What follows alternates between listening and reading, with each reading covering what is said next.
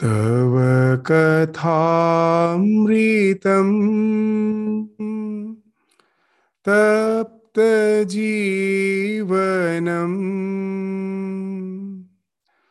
कविभिरीरितम्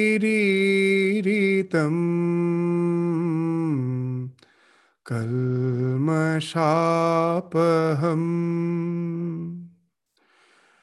श्रवणमङ्गलम्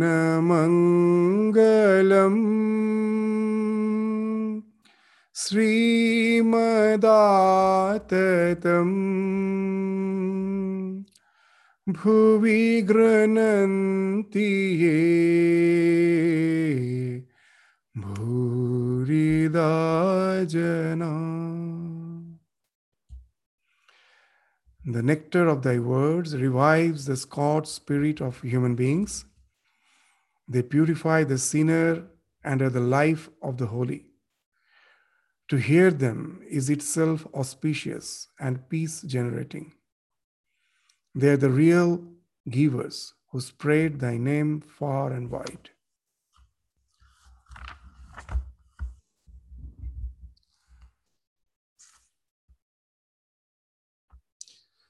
So, in the last class, we saw that how Master made it sure that the ego of the Master is destroyed once for all. For seeing the Master, he knew that he is the one. Seeing Mahendranath, he knew, seeing M, the Master knew that he is the one through him, his gospel message, his message, his gospel will be spread to the humanity. And there shouldn't be any distortion in the process of transmitting the gospel.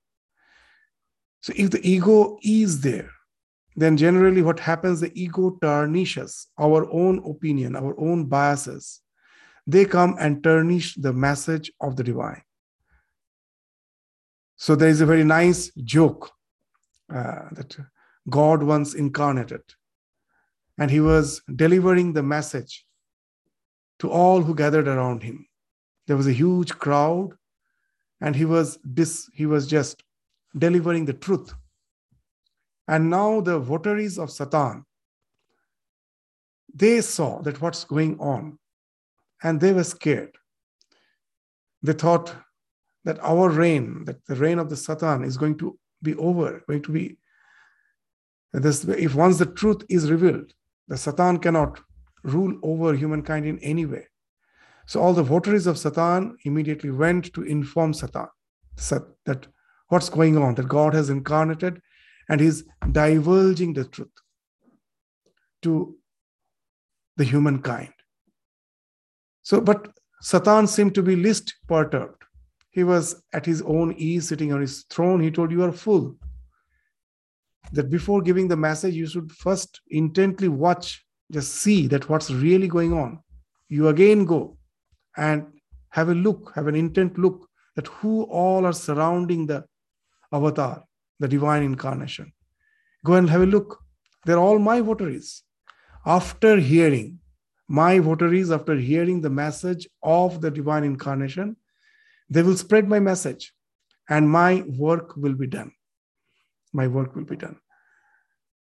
So, all the distortions are bound to come if our ego, if our biases are there with which we are listening to the message.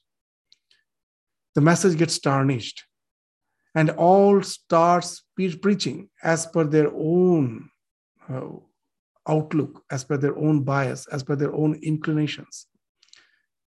And we find the tremendous disharmony, distension, quarrel, fight in the name of religion going on through eternity. Why it happens? Because all are preaching the same truth. Everyone say we are preaching the same truth, but the truth gets tarnished by our opinion. So Sri Ramakrishna knew well that this is the one of the most uh, common evil which we find in the process of transmitting religion.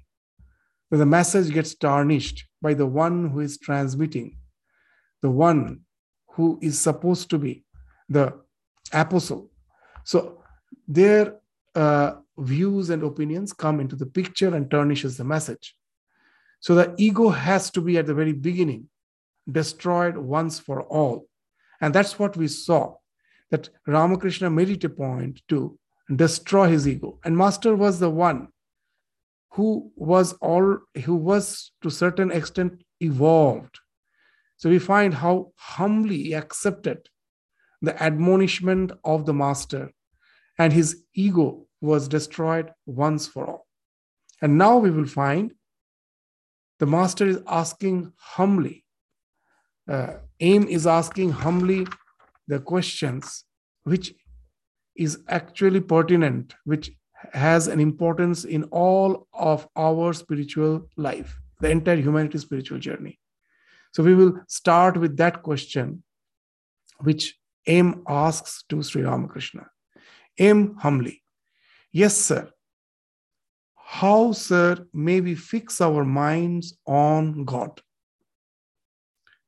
That's a very, very pertinent question. We find Chaitanya Charitamrita in Shikshashtakam. That's the only six stanzas of Chaitanya Mahaprabhu's work we find. The original work of Chaitanya Mahaprabhu, nothing remains except those six stanzas. And those six stanzas are very significant. It starts with the first stanza that starts with the, the idea that there are so many names of God, and God has poured his infinite power in each and every name. But how this my how misfortunate, how my that how misfortunate I am.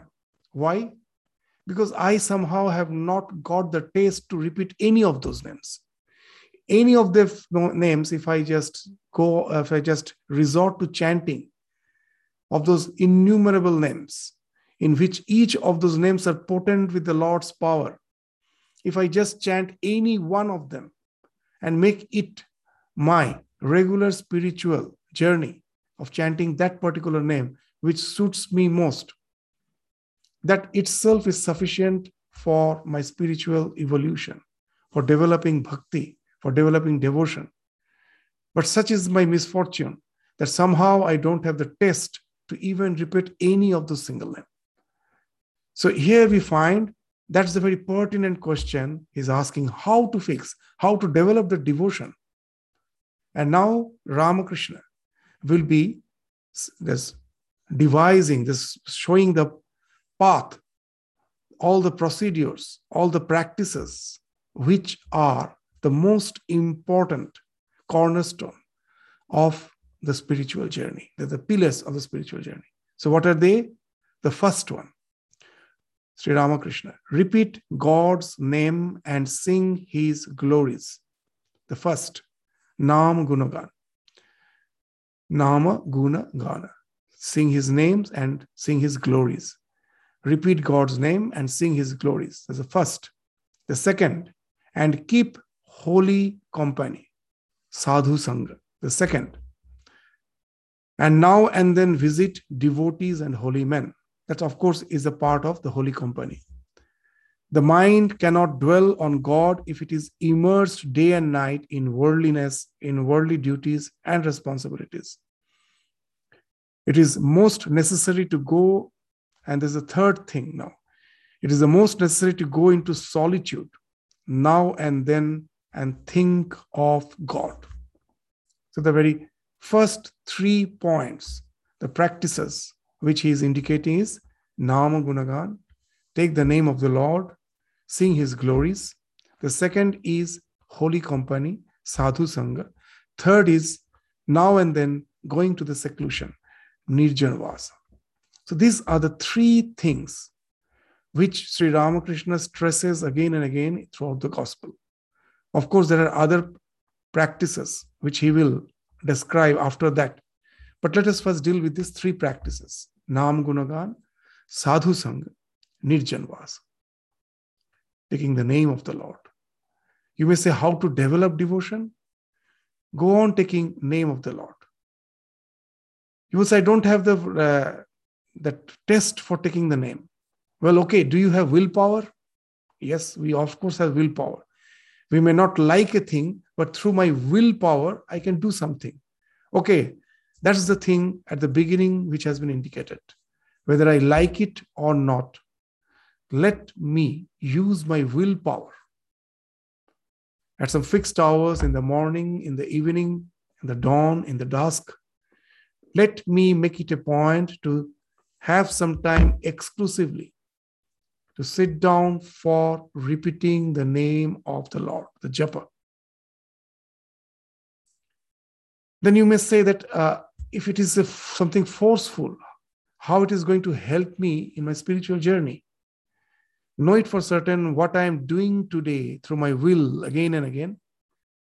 If you if I have sufficient patience and perseverance, I will find that in a very short time, I've started developing a devotion, a liking for the repetition of the name of the Lord As has been very nicely indicated by Chaitanya Mahaprabhu, এই হরিনাম নিতে নিতে ভক্তি মুকুল ফুটবে চিতে So go on taking the name of Hari, Hai Harinam Nite Nite.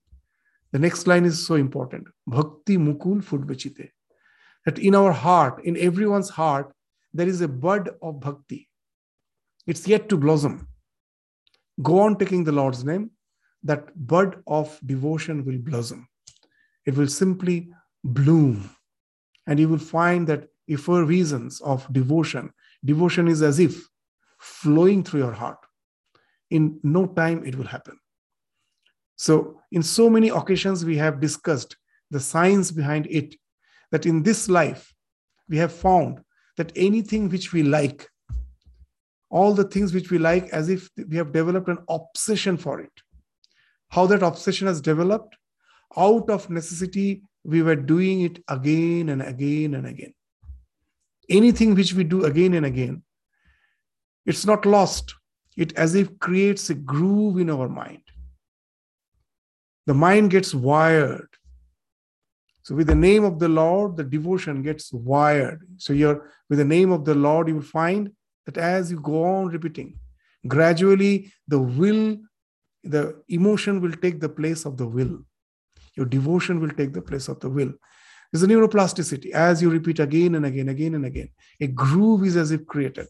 All our likings has actually developed that way. All the things we, which we like, and once you like, your emotions get involved in it. In this life, you will find that all those things are actually the things out of necessity which we did have done again and again. In the gospel, Sri Ramakrishna again and again will be repeating in so many occasions. Kamini Kanchani Maya. That lust and gold is the cause of delusion. From that only you will find that how the likeness grows. Why it is delusion? Both are necessary for life.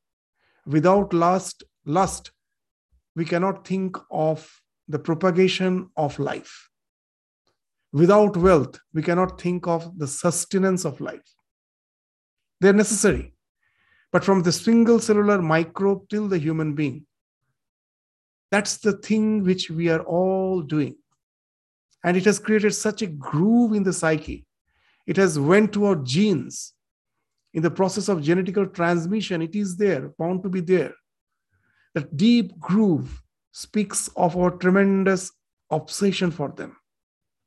And how it has become now a cause of delution just open any news channel, read any news. If there is news of any crime, obviously at last you will find these are the two reasons, nothing else. Either lust or gold is the reason behind all the crime in the society. So, what has happened? Why it is uh, uh, a, a matter of delusion? The thing which is necessary, we repeat it again and again. And at last, we got stuck to it. How to come out of it? Sri Ramakrishna gives that example again and again. If a thorn has pierced you, then the thorny bush in which you have accidentally stamped and the thorn has pierced you, from that same thorny bush, pluck out another thorn. Use this thorn to pluck out the thorn which has pierced you. Once you have plucked it out, you can throw them both. So, this, the new practice through will, taking the name of the Lord, is the second thorn. It is going, it is bound to become something like your obsession. A time will come just by repeating the name of the Lord, you will find it has created a tranquility, a bliss in your mind. It is also an obsession, but it is sattvic obsession. It is very good because it will help me to get rid of all other obsessions. Why? This is the only obsession which is in no way linked with worries and tension. All other obsessions were something for which I had to depend on something extraneous. If I were in search of wealth, position, power, relationships, everything is extraneous. Till I haven't got them, I have that constant anxiety. I may not get it. Once you get it, again that anxiety is there, worry is there. I will lose it. But this is the thing taking the name of the Lord, I find bliss ensuing. This is the thing no one can take away from me. It is not in any way linked with anxieties, worries. So it creates a wonderful tranquility. I have got something which no one can take away from me. All other likings or obsessions has all as, as if kept me on the crossroads. I am in a traffic. I may get the green signal or the red signal. That as when you're passing through the traffic, because all the things for which I'm dependent on something external, there's a question of clash of interest. The thing which I like, the same thing you like, naturally. If I get, you don't get. If you get, I don't get. So, as if we are in the traffic junction. I also wish I, I should have the green signal. You also wish you should have the green signal, but it can never be. And there's a clash. This is the thing, as Sri Ramakrishna used to say, Chada mama shakolir mama. Means the moon is everyone's uncle. What's the idea? That Lord, the love for love is Lord is some love for the Lord, love for God is something universal. It's not something that if I love God, it anyway is going to clash with your love of God. If I love such and such person, you love such and such person, there's a question of the clash of our interest jealousy, other things will develop. But here, there's no such thing. God is universal. Everyone can love him. At the same time, there is no question of clash of interest. I just think of him, I immediately find the bliss ensuing from it. So, for the first time, I have created a groove, a road in my road, the same neuroplasticity, which has no junctions, which has no intersections, there's no traffic. Even in our day to day life, what we find that if I have to go to the CBD, once the freeway was not there, I used to go through the traffic road. All the traffic I have to cross, all the uh, crossroads I had to cross, I had to wait for the traffic signal. But once the freeway is built, naturally I will avoid the traffic. Why should I go through that? My in, tendency will be to traverse through the path, the freeway. So similar things happen here. All the likings which we obsessions which we developed as per the as per default, as per the plan of the nature, they are full of traffic.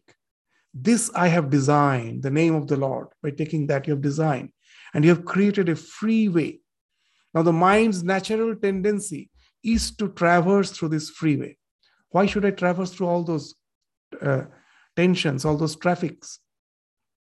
And they start falling off, and you develop more and more inclination to delve deep in your devotional practices. The devotion starts blooming in your heart. The other desires naturally, spontaneously, you don't have to use force, they start falling off. So that's the first thing. That's why Sri Ramakrishna is indicating. It's a thing which is very, very important in spiritual journey. many will be saying that all the spiritual faiths are different, all speak of different path, all speak of different goal. How can there be harmony? But really, is there any difference? Yes, what we believe that may be different. Our ideas of liberation may be different. But is there any religion which doesn't go on repeating the things which they believe? The prayers, the you go to the church, a particular faith, a particular denomination, when praying to the Lord, the prayer which they have selected, you will find is going on for years, for centuries together. The same prayer every day is repeated. You go to the Muslim prayer, the same namaz, the same prayer is every day repeated. So that's the similarity. Maybe the, our belief is different. What we believe to be the ultimate idea of liberation, of idea of heaven, the name which we are taking may be different. But as for the practice, as for the repetition is concerned, we are doing the same thing. And even those who are atheists, they have started saying that there are so many things, those so called not the very uh, gross atheists, the enlightened atheists, that religion has something for such a long time. This religion exists without which, as if the humanity cannot exist, they coexist together. And it, there must be some lessons there, even if you don't believe in God. And they also have started recognizing this fact. The one of the biggest, greatest fact of religion is this repetition.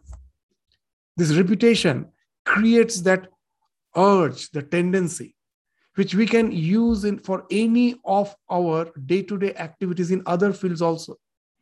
The student who doesn't like to study, at the beginning to insist the student to certain extent to study is in no way bad I know that in the present education system, it is mentioned that there shouldn't be any sorts of pressure. But we are actually not uh, taking recourse to the psychological growth which happens by this repetition. If to certain extent that we are asking the student to use their willpower at the beginning, they may not like it, but that insistence in short time will get converted into passion you will find the student has developed a likeness for the study. First, he was not willing.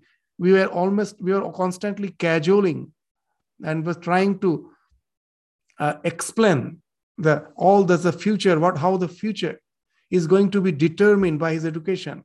And somehow he also, she also developed that willpower. In short time, that will get converted into the passion. Now you won't have to say anything. The student has developed the liking for the studies. We have seen that in hostel. The students, once develops the liking for the study, we need not have to bother about him at all. He now will be resorting to his studies just by because of that liking. So that's the thing which from religion we have to learn. So here also the same thing has been told that resort to that neuroplasticity by that repetition. Maybe I don't like it, but if I go on doing it, this alone will be sufficient that in short time I will find I have developed a devotion which is helping me to keep my mind fixed in God. It has become something spontaneous. So that's why that Swami Vivekananda's 3P is so important. Again and again, we will find in his works, he says that the spiritual journey speaks of 3P purity, patience, perseverance. What is purity? Again and again, trying to keep my mind in that sublime thought. That by taking the name of the God, I mean, again and again, I'm trying. There's the purity. And it's not easy. My mind will again and again deviate, get distracted. Through perseverance, I will have to bring it back. And this practice needs patience. It's not going to happen in a day. There is no slipshod remedy in spiritual path. The mind gradually transforms. Very slow process. As Swamiji used to say, that spiritual evolution is just like the falling of the dew drops. It's not like the falling of the torrential rain. When the torrential rains are, is falling, I can see the rain is falling, the ground is getting wet. But when uh, the dew drops fall, it's almost unnoticed. In the morning, I go and just walk on the grass and I find it's wet. So, spiritual transformation is that unperceptible. When I'm taking the name of the Lord and I find nothing is happening, know it for certain something is happening. It's not perceptible. As we say, a coarse rock on the bed of the river, the water is flowing over it. At any point of time, no change is visible. But in time, it may be in 30 years, 40 years, or in 100 years, that coarse rock gets smoothened. It becomes very smooth, just like the Shivalinga. That constantly that water was flowing on the hard surface of the rock, and the change was happening. All the coarseness was gradually dissolving. Something liquid like water, by constantly flowing over something hard like rock, gradually smoothens it. Our mind with the samskaras is like that hard rock. Our thought, the name of the Lord, is just like that flow. It can also smoothen. It takes time. We need patience. We need perseverance. A change is happening. We have to persevere in that practice. And that's the first thing Sri Ramakrishna is indicating. Repeat God's name and sing his glories. And the second is keep holy company. Why this holy company? This the law of association in uh, our the the Lila Prasanga with the biography of Sri Ramakrishna. There, very nicely, the author Sharat Chand, uh, our Sharat Maharaj, Swami Sharadananda, he is in, he is mentioning that for the first time when they visited Ramakrishna, just seeing him immediately a tremendous inspiration and motivation developed in them. Till then, they thought samadhi, divine contemplation, all these were mere words, poetic words. Because it's not something you find every day palpably visible in someone's life. When you see the scripture getting enlivened in a person, then the conviction develops. What's written in the scripture is something can be practiced. And not only practiced it can transform my life. So seeing a life the real conviction comes. And from that the motivation comes. Otherwise however we may go on reading the scriptures it remains a theory. We can never get enlightened by it. As sri ramakrishna used to say that you take an almanac in that it is being foretold that there is going to be torrential rain this year. And now he used to say, you squeeze the almanac, not a single drop of water will fall. It forecasts that there is going to be torrential rain. But it is, after all, a mere book. It doesn't have the power even to give a single drop of water. It forecasts many things. Similarly, the scriptures may say many things. But out of that, you get nothing. It's only bookish knowledge unless and until it enlivens someone's life. And through that life, the scripture eh, is you find is manifesting. The life is the best commentary of the scripture. We may go on writing commentaries on all our scriptures. They are of no avail. It's only a realized soul who has lived that life that be, he becomes the living commentary of the scripture. And they are the highest motivation powers. Seeing them, we get convinced. Not only convinced we get influenced. That we even you know nowadays uh, these things even in psychology they say that don't instruct the children. They don't learn f- uh, from what you say. They learn by observing what you do so that's the same thing happens when we are with an holy company. More than the words their life speaks. And just by mere observing we start inculcating all the spiritual values which that person represent. I still remember when i went to some tribal belt i was posted to some tribal area uh, in some school to take care of the children there. Uh, uh, just my responsibility was in the education department i mean in the school education so when i was posted a very interesting thing was uh, uh, suggested to me, advised to me by one of the senior monks. What he told was very, very significant. He told, Don't think that you are going to keep a watch on the children. You are going to observe the children. Know it for certain that you will be you think that you will be observing the children but know it for certain it is they who will be minutely observing you. So what was his intention? That your life should be such that in no way your life becomes the cause of all wrong way of uh, upbringing for the students. Because they're minutely observing. You are the role model for them. What you do is for them uh, the something which is the ideal. So be very very careful. And always know always have this idea in your mind that it is they who are observing me. It's not me who is observing them. It is they who are observing me. So this sadhu sangha that's the important thing. That's why Sri Ramakrishna used to say, Sadhu ke dine dekbi, rate dekbi, tobe sadhu ke sadhu bole janbi. Means the one whose life has transformed, so for him, the uh, 24 hours is a spiritual journey. 24 hours is a spiritual is life is an expression of the spirituality. There is no compartment of secular and spiritual. So such a life can bring a huge transformation, and that's why Sri Ramakrishna is indicating of the second thing that to develop that motivation, to develop that conviction, the sadhu sangha is required. Keep holy company, and now and then visit God's devotees and holy men. So, apart from the motivation to visit the holy place and holy men, has another uh, significance. What's that?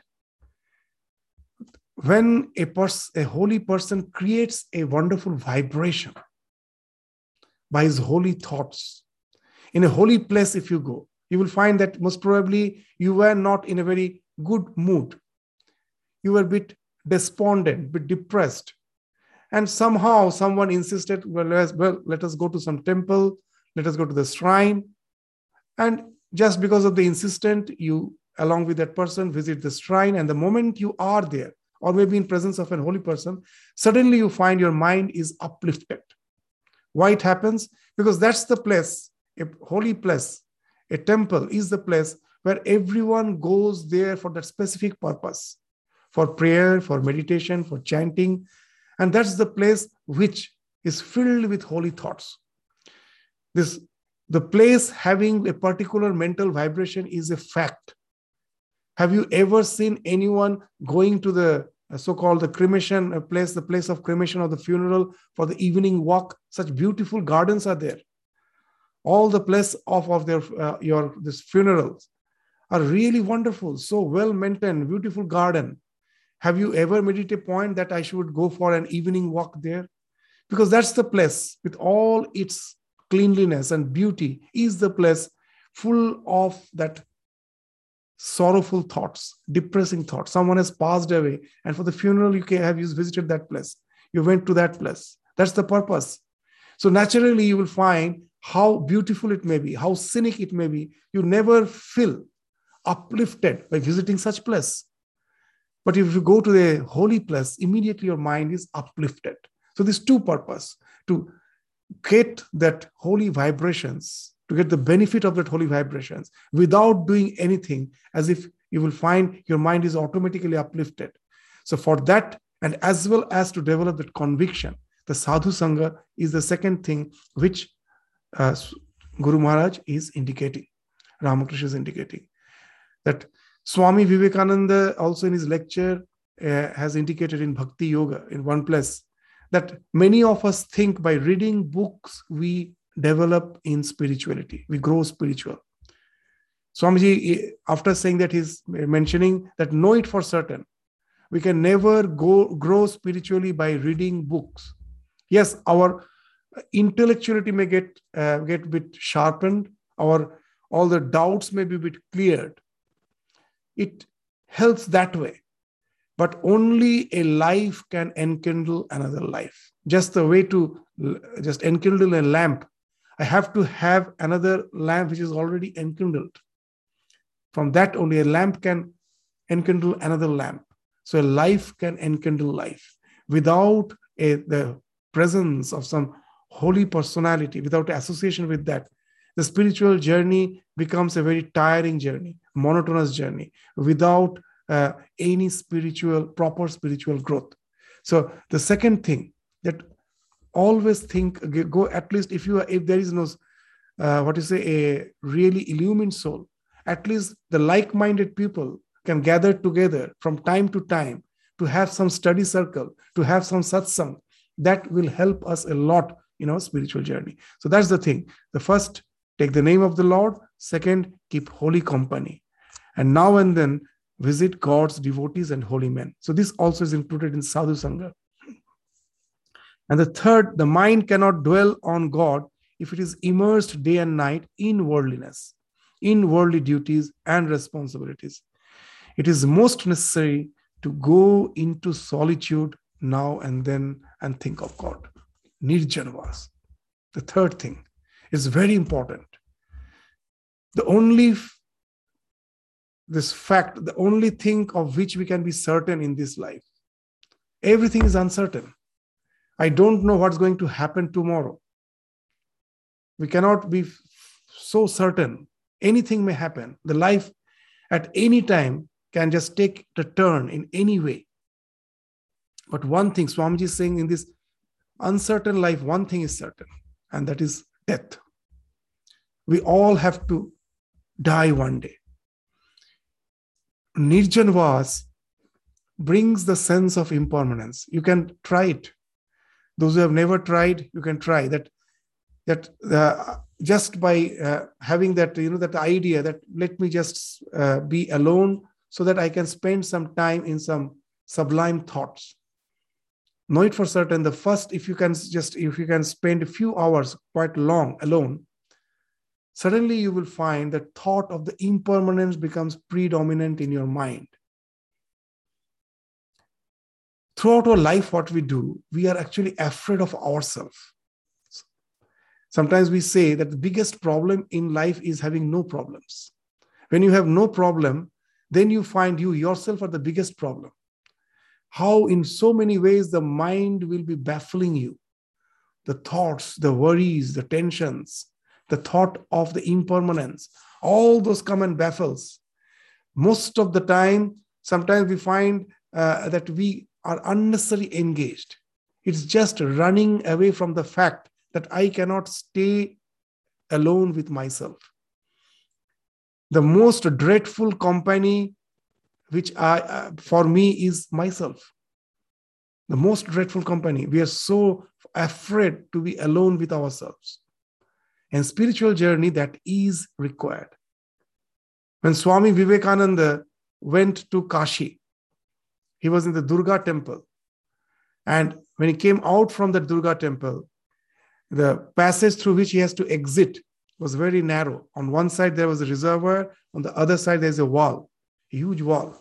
So there's no way you can run on sides. You have to walk through the road only. And that's also a very narrow road. And suddenly he felt something is following him. He looked back and he saw a pack of monkeys. He started running. He got scared. He started running. The monkeys were running after him. They were on his heels. And he was extremely scared. And suddenly he heard an old monk from a distance was shouting, Stop, face the brutes. So hearing that, Swami Vivekananda turned around. He stopped, turned around. And he saw a wonderful thing. The monkeys also stopped. They were chasing till now. When he stopped and turned around, they also stopped. They also started looking at him. For sometimes both stared at each other and then the monkeys started receding. Swami Vivekananda, after that, reminisced.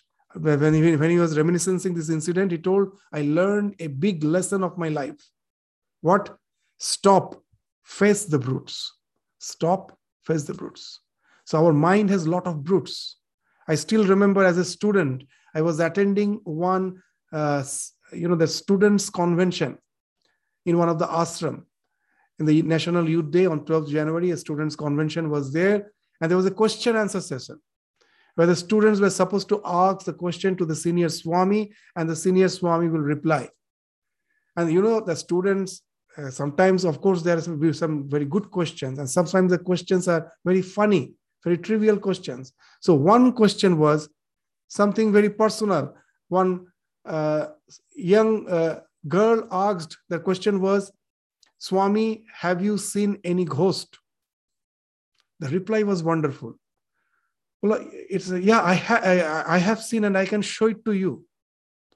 And the girl was very curious. Well, you can show? Well, yeah.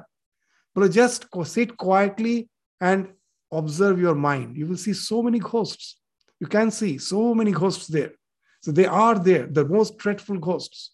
So unless we are in seclusion, we have never faced the mind, we can never know our mind. The response sense of responsibility comes that after all, in the spiritual journey, there is no use in blaming others. As long as I'm busy with my life, I have the excuse to blame others, thinking that if they are not there, I can be free from so many distractions. I can be uh, just, I can delve deep in meditation. It's then only you find when there's no problem, the biggest problem is there. You cannot deal with yourself. And this is the thing which we have to face courageously from time to time, not for long. At the beginning, if I am kept alone too long, I may get deranged. The, all the ghosts of the mind can really uh, has a has a, has a very they're very strong. They have the power to overwhelm me. We may get deranged. That's why Sri, Sri Ramakrishna will say at the beginning, just for one night, three nights, at the most, not that for a huge stress that you just make it a point that for once for all, I leave everything and go. No. From time to time, just for a little, to watch your own mind, you are, it is Nirjan Vase helps us a lot. And the idea of impermanence becomes something predominant in our mind. That's the thing from which, for which we are constantly running. You know that when a rabbit is chased by the predator, the rabbit at last, when it finds that the predator is about to catch him, and the rabbit finds that it cannot escape, what the rabbit does, it will start digging a hole in the soil. And when a little hole has been dug, the rabbit will hide its head there. The moment it, it hides its head, it cannot see the predator. And the rabbit foolishly thinks, I am safe. So that's what all our social engagements are. Just we are like a rabbit, we are making a small burrow and hiding our face there and think we are safe. But the predator is in back. You may not observe it, it is observing you. So, in no way you are going to get rid of them. So, we have to face them. And then only the idea of impermanence that will dawn in our mind. The things which are, we at present give so much importance, they will lose their importance. They will become something trivial once we resort to this nirjanavasa, seclusion from time to time. So that's the third thing Sri Ramakrishna is saying. From that, the fourth thing is bound to come the viveka, the discrimination, that what is actually worth in our life and what is secondary. This Ishwar Nitya, Jagat Anitya, this viveka, this power of discrimination, that will come once we get established in these first three practices. So that's the thing Sri Ramakrishna will ind- indicate. To meditate, you should withdraw within yourself or retire to a secluded corner or to the forest. The three things. Either uh, when he's saying that God, mone, bone, kone in Bengali, in your own mind, it's, it's not possible for us now and then to go to the forest. Where we will, where we will go so if you cannot, if there is uh, some provision that inside the forest there is a cottage and I can go, well and good. But how many can avail such uh, provisions? There is not such provision for all.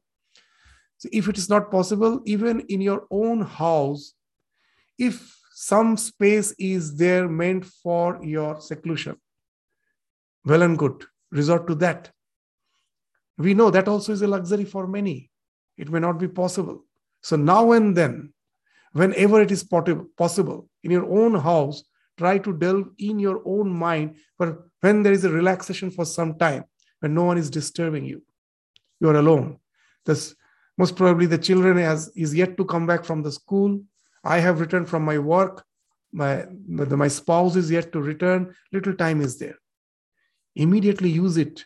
Go within instead of opening the TV and getting distracted in all the so called day to day happenings in the world.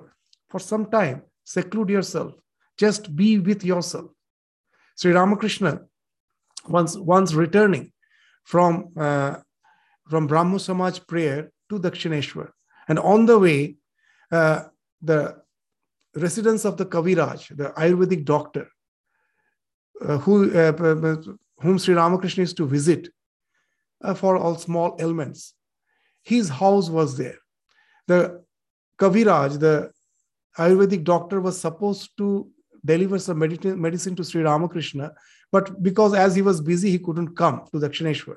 So now, as he was passing through that way, he asked uh, his uh, one of his uh, uh, the one who was accompanying him. There were two person accompanying him: the the author of the gospel M and his nephew Ramlal. So he asked Ramlal to go and collect the medicine as they were passing through that way. So as Ramlal uh, got down from the carriage and went to get the medicine, so the immediately the cabman knew it will take some time. So what the cabman did, it released the horses. It removed the buckles, it released and released the horses, and immediately the, the horses went to the side of the road and started nibbling on the grass. On the side of the road, there was some grass, and it started nibbling. Sri Ramakrishna, the master of examples, immediately told M, what? The author of the gospel, what? Very interesting thing. Ramakrishna was a master of example. Immediately told, See, our condition is just like the horse. We are buckled to the responsibilities of the family, like our, our family, of our workplace, all the responsibilities we are buckled like the horse. But now and then it's released, it is relaxed for a bit. Don't forget to nibble. Just immediately go to the green zone and nibble. Means be alone and think of the Lord, the Nama, Nama Gunagan taking the name of the Lord. Resort to your spiritual practice whenever it's possible, that little time. So that's that's that is what is meant by mone in your own mind. Sometimes I don't have the space to be alone. I cannot think of going to some forest to be alone. But yes, in this life, now and then, uh, we will be un this is what you say that uh, our all the uh, this ties will be opened, relaxed, we will be unbuckled for some time. And don't forget to nibble. Just immediately go to the contemplation. So that should become an habit.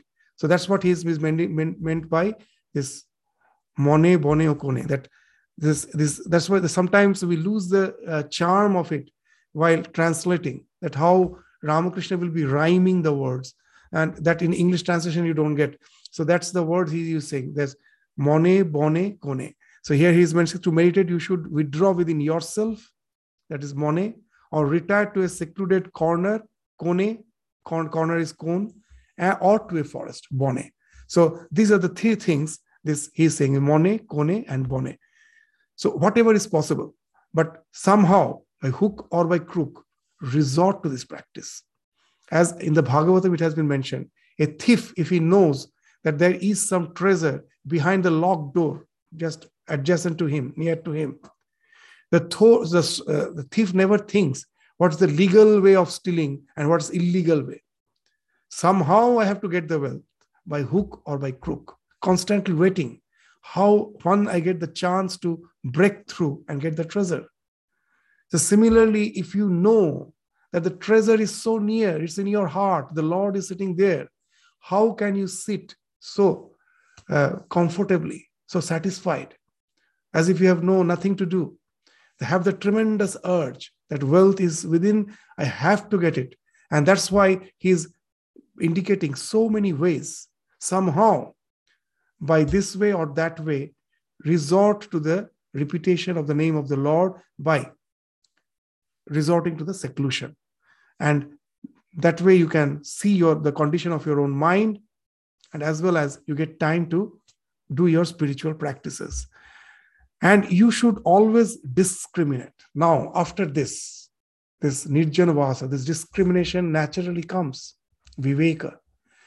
That being constantly busy with the life, we sometimes overlook this the most certain fact of life, the impermanence. That idea dawns that what is permanent, what is impermanent, what is truth, what is transitory. So that's the thing. And from that, the discrimination comes. So, and you should always discriminate between the real and the unreal. God alone is real, the eternal substance. All else is unreal, that is impermanent. By discriminating this, one should shake off impermanent objects from the mind. So just so that's how one by one the spiritual practices is mentioning. M humbly. How ought we to live in the world? So now the next practice, Vairagya. Viveka, he spoke. First is Namagunagan, then second is the holy company, third is to uh, be in seclusion, fourth is the Viveka, the power of discrimination, and the fifth is Vairagya. That's to certain extent renunciation. When we hear the word renunciation, we think we have to leave everything and just uh, go there, just ha- have an exclusive spiritual life. Just the way Ramakrishna is saying, you will find Vairagya means something different. What he's saying, do all your duties, but keep your mind on God. Live with all, with wife and children, father and mother, and serve them. Treat them as if they were very dear to you. But know to your heart of hearts that they do not belong to you. Then Sri Ramakrishna gives an example. A maid servant in the house of a rich man performs all the household duties, but her thoughts are fixed on her own home in her native village. She brings up her master's children as if they were her own. She even speaks of them as my Rama or my Hari, but in her own mind, she knows very well that they do not belong to her at all. So, this is the thing which Ramakrishna is indicating Vairagya. It doesn't speak of amputing your existence from the worldly life. The responsibilities go on. It has, it, is, it has more to do with your attitude, it has more to do with your perspective, the way you look at life. To give an example, what Sri Ramakrishna is saying, we can resort to another explain to understand what Vairagya means. That a small child is going to the child care center for the first time. The moment the parent drops him, seeing that unfamiliar place, the child starts crying. He doesn't feel, the child, it doesn't feel comfortable. It starts crying. It's a new place.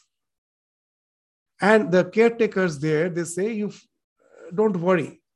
The child will be okay. You can go. And for few days, it continues. The child cries whenever he's dropped to the child care center. After a few days, now the parent finds a different challenge. Now, when he, he has already developed friends among all the children, the moment he drops, he immediately runs to meet the other children and start playing with them. There's no problem when it, the child is dropped. But now the problem is when they go to take him back. Now they don't want to go. They will start crying. The parents find it's a big means it takes a lot of effort to drag them back home. They want to be there with their friends. They cry and they don't want to go back. First, they were crying when they were dropped. Now they're crying when they are being taken back. It continues for a few more days. And then the parent finds it's the child is no more crying. It's happy while going. And when again the parent comes, it immediately comes running, ready to go home. What has happened in this process of every day coming and going? The child, it has been registered in the child's mind. What? That parents, my my home, with my, my stay with my parents, that's something permanent. This is temporary. Every day morning, my parents will drop here. In the afternoon or in the evening, they will come and take me back. So this is a temporary place. This is not the permanent place for me. My permanent place is my home. But once the child develops a sense of the temporary uh, idea of this temporary place, It doesn't mean the child won't play with other children. It doesn't mean the child will sit throughout the day in a corner in the childcare center waiting when the parent comes back, father or mother comes back in the evening to take them back. It doesn't mean that. It's quite happy with the other children playing, but there is no suffering. It has now learned that it is a temporary place. Every day morning, my father will drop. I will be happy with them. In the evening, they will come. I will go back. This is Vairagya. To develop that sense of impermanence in this kindergarten called world, we somehow are not as matured as those small children. We don't learn the fact that it is a kindergarten, it is a child's play center, child care center. We are here for some time. We are not going to be here permanently. We can, of, we are, we are of course, it's, uh, it's desired that we take part in all the activities. But with that child but which if like the child we also have that awareness that yes in the evening we have to depart from this place. But that doesn't mean i won't be playing. I am just playing with others with that sense of impermanence. That's the real vairagya. That's what you find ramakrishna is indicating that live with all with wife and children father and mother and serve them treat them as if they were very dear to you but know in your heart of hearts that they do not belong to you. At last, we have to be separated. Nothing can keep us together. As in the Bhagavatam, in one of the slokas, very nicely it has been indicated. Our life is just like the pieces of thermocol, which is flowing on a stream, down the stream, which is flowing down the stream. So many pieces of thermocol. Accidentally, two pieces come together, flow for some time, and again they depart. That's what life is. In this flow of life, in this birth, whom we call my child, my wife, my husband, my children, my father, my mother, in the next lot, in the next life, again, all this will change. We are all this like these pieces of thermocol, now meeting, now separating. And that's the life. This nothing is permanent. It's a flow. Why you develop the tremendous inordinate attachment? When I am with someone, I do my best what I'm supposed to do with that sense of detachment. That after all, these are not something which are going to be permanent. If we don't have that sense of detachment, we suffer unnecessarily. Nature gives us everything at certain point of time and will take away everything at certain point of time. Once it is given, and if we think it is something which is going to be with, for, with me forever, we are bound to suffer. In this life, we get attached the moment we grab. In a National Geographic, one of the uh, uh, episode, a very nice episode, that how to uh, capture a monkey. The monkeys like the, you know, the, the, the, salt. They will be in search of some uh, rocks uh, which they will lick to find whether salt is there or not. So the salt is something they like. So now to tempt them, so some uh, you know there's some rocky salts, uh, some salt, uh, some uh, rock which is salty is kept in their vicinity, but not it is not kept uh, in free. It is kept inside a pitcher. It's a bottle. You have the neck is narrow and the pitchers, you know, that the container is having a lot of space, but the neck, the opening is very narrow. So the monk, and it's a transparent, it's made of glass, and the salt rock is kept there inside that pitcher. And seeing that the monkey gets tempted, it will put hands in, uh, put its hand inside the pitcher to get hold of that rock salt, and now it times tries to bring it out. And now the monkey finds the hand has got stuck. Means when it put has thrusted its hand arms in. The, the, the fist was not clenched, so it easily went. Now with the rock salt, the fist is this has clenched his fist. It doesn't come out. If it leaves the rock, uh, the rock salt, hand will easily come out, but it won't leave. Throughout the night, it has tried its best to get rid of the rock, uh, to re- get rid of the bottle, the pitcher. It couldn't. And in the morning, it can be easily caught because it, its hand is already uh, inside the bottle which cannot remove. Such is our condition. We get caught in this quagmire of the world because once we grasp, we don't want to leave. If you leave immediately, immediately you are free. But our condition is like that monkey. So that's Sri Ramakrishna saying that take care of responsibilities, but don't grab, thinking that that's the permanent something with which you are going to stay forever. Nature gives you, it is going to take away. Knowing that with the idea of seek not, avoid not, that Swami Vivekananda will be saying again and again, we should go on with our life. And that's the idea which is being indicated by the time by the term vairagya, the, the dispassion which follows from discrimination. That's the real dispassion. As uh, Sri Ramakrishna uh, is not in the gospel, in, uh, in uh, the Master Mahashaya's aim has some his reminiscences. In this reminiscence, it is mentioned that Ramakrishna, how nicely used to say that সংসারী সাজবে সংসারী হবে না you must always pretend to be a householder never become a householder sadhu hobe sadhu সাজবে না and never pretend to be a holy person become a holy person we just do the opposite we are highly attached to the family and we pretend to be a holy person ramakrishna is saying just do the opposite don't pretend to be a holy person be a holy person সাধু হবে সাধু সাজবে না সংসারী সাজবে সংসারী হবে না pretend to be a householder never become a householder so just like a lotus leaf we are supposed to be in the waters of samsara it is in the water the water shouldn't touch it that's what sri ramakrishna is indicating we will continue with the uh, remaining portion of the sri ramakrishna's conversion again in the next class so with this, we stop our discussion today. Om Shanti Shanti Shanti. Thank you. Namaskar.